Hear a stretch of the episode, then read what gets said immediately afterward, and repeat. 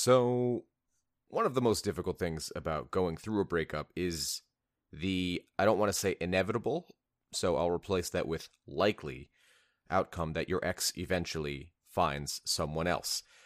Now, this might be a serious relationship. It might be a casual fling. It might be a rebound. It might be an orbiter that they've had in their life for a while. But at some point, they're probably going to be with someone else in any capacity. So I don't want people to freak out when I say that.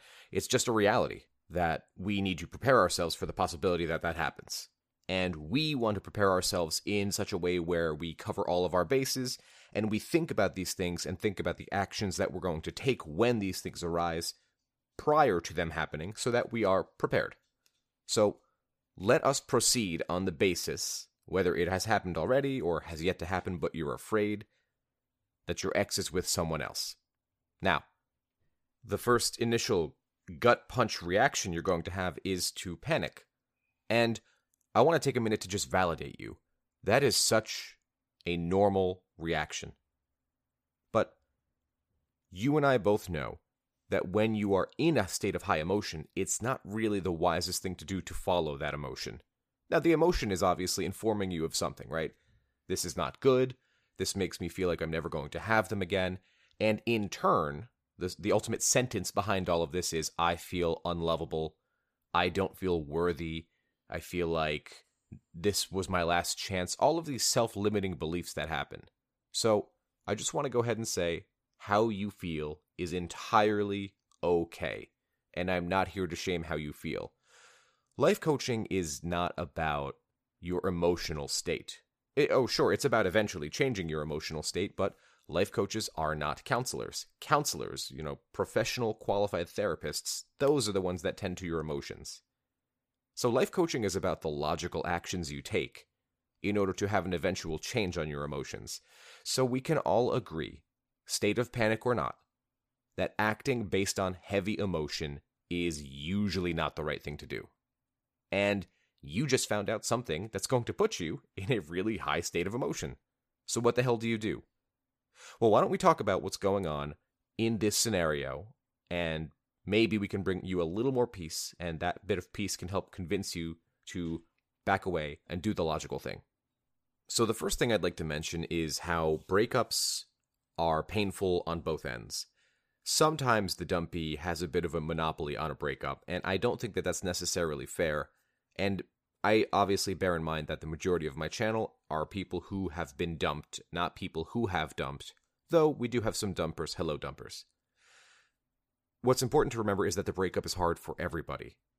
Now, you might be in an emotional spot and you might look at the dumper and say, no, they're not having a tough time at all.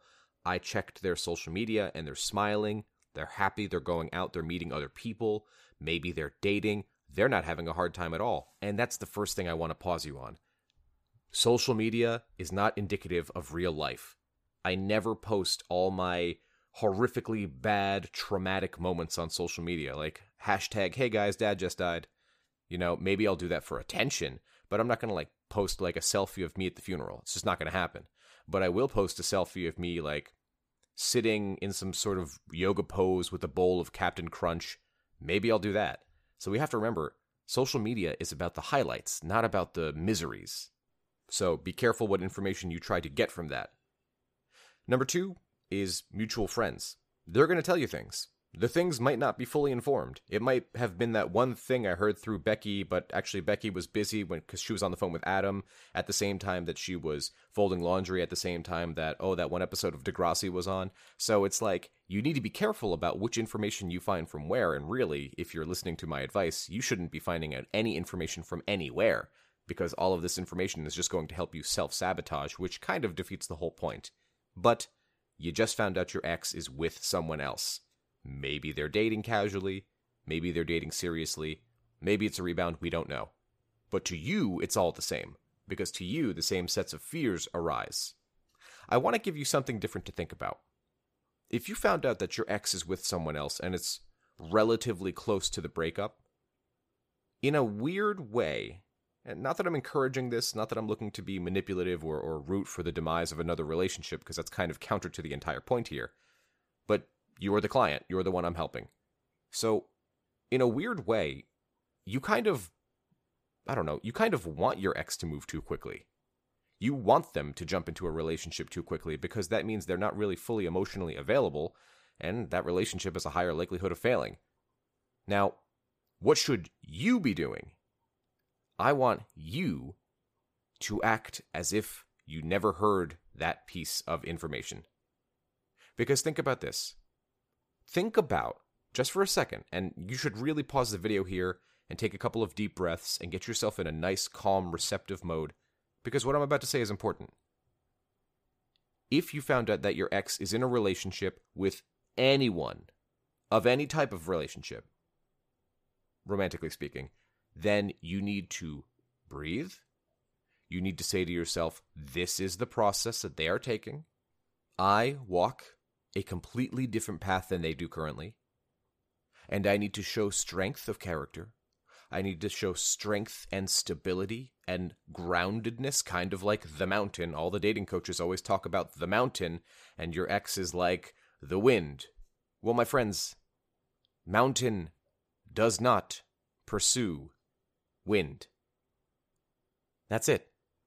The mountain does not chase the wind.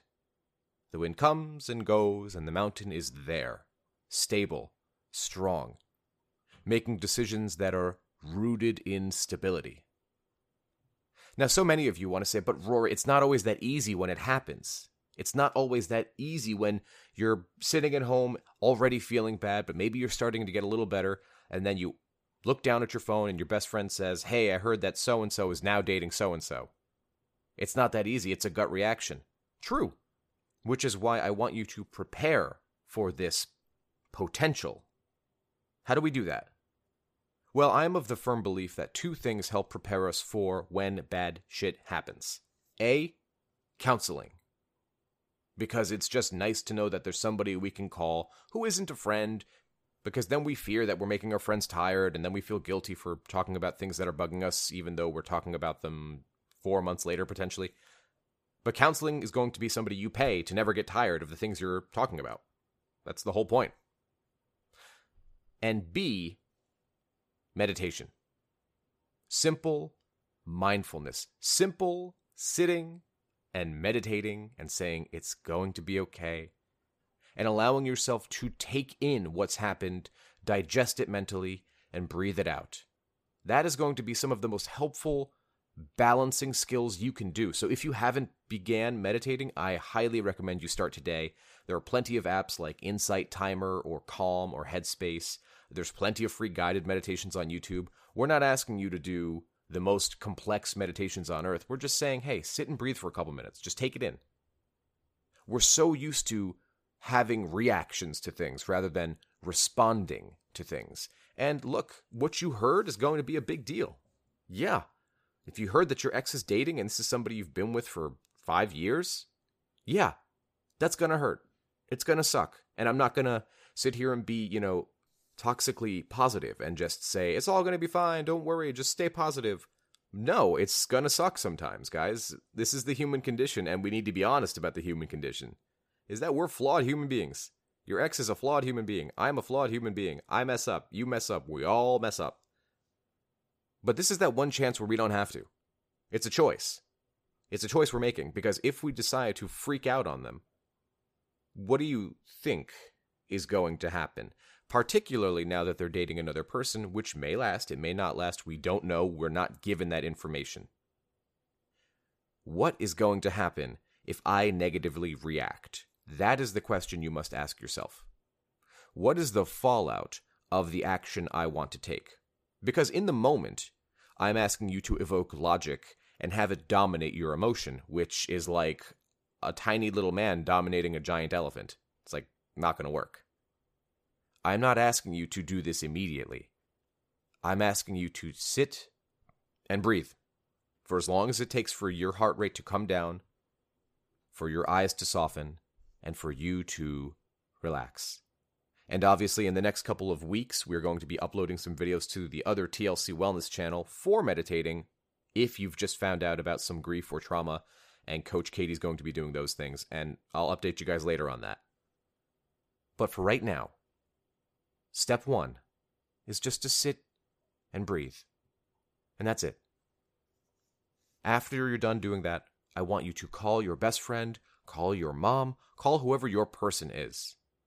If you don't have a person, we would love to have you on the Discord. There's a link in the description below. Join us, it's free. And that's just a way that you can find a group of thousands of people to commiserate with.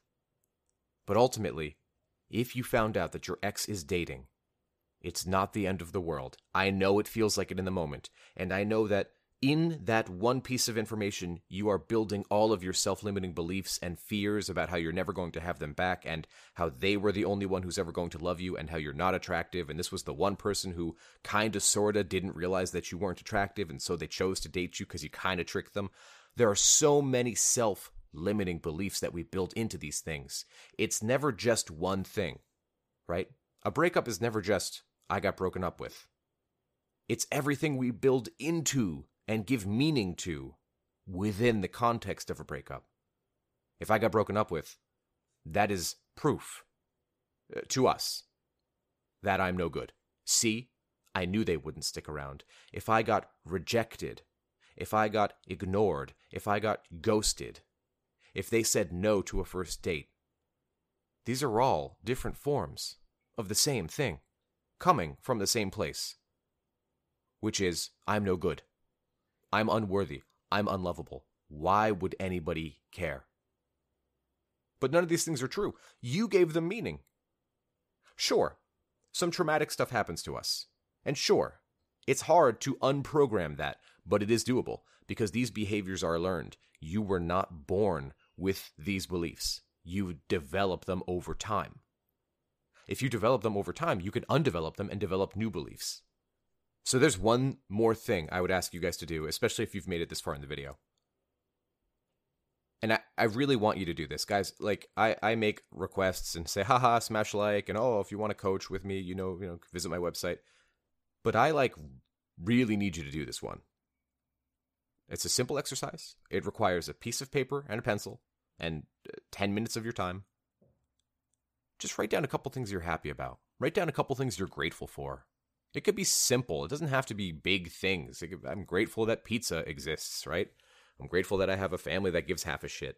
I'm grateful for coffee. I'm little things like that. Just every day, write down two or three things on that list. Little things. They don't have to be huge, relevant, life changing things. I, I'm grateful for the sun. I'm grateful that outside exists and I can get some fresh air. Little stuff like that. Little, little reprogrammable niceties that affect your everyday life. If you look at the glass as half empty, it's going to be. I hate to break it to you guys. If you look at the glass half full, it will slowly, but surely, be viewed that way. You guys can be so much more than you are. So much more. And even when you're, I'm air quoting here, done growing, well, then you set a new goal and you continue forth. You guys can do this. You guys got this. And I'm not going to be like many of the other people on YouTube who just have this nonstop positivity mindset, how everything's amazing all the time. No, things can suck sometimes. Things aren't good sometimes.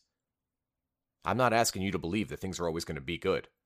Only an idiot thinks things are good 24 7. They're not. What I'm asking you is to understand as an adult that you're going to go through some bad sometimes, but there's something you can do about it. Go slowly. You got this. And remember, mountain does not pursue wind. Until next time.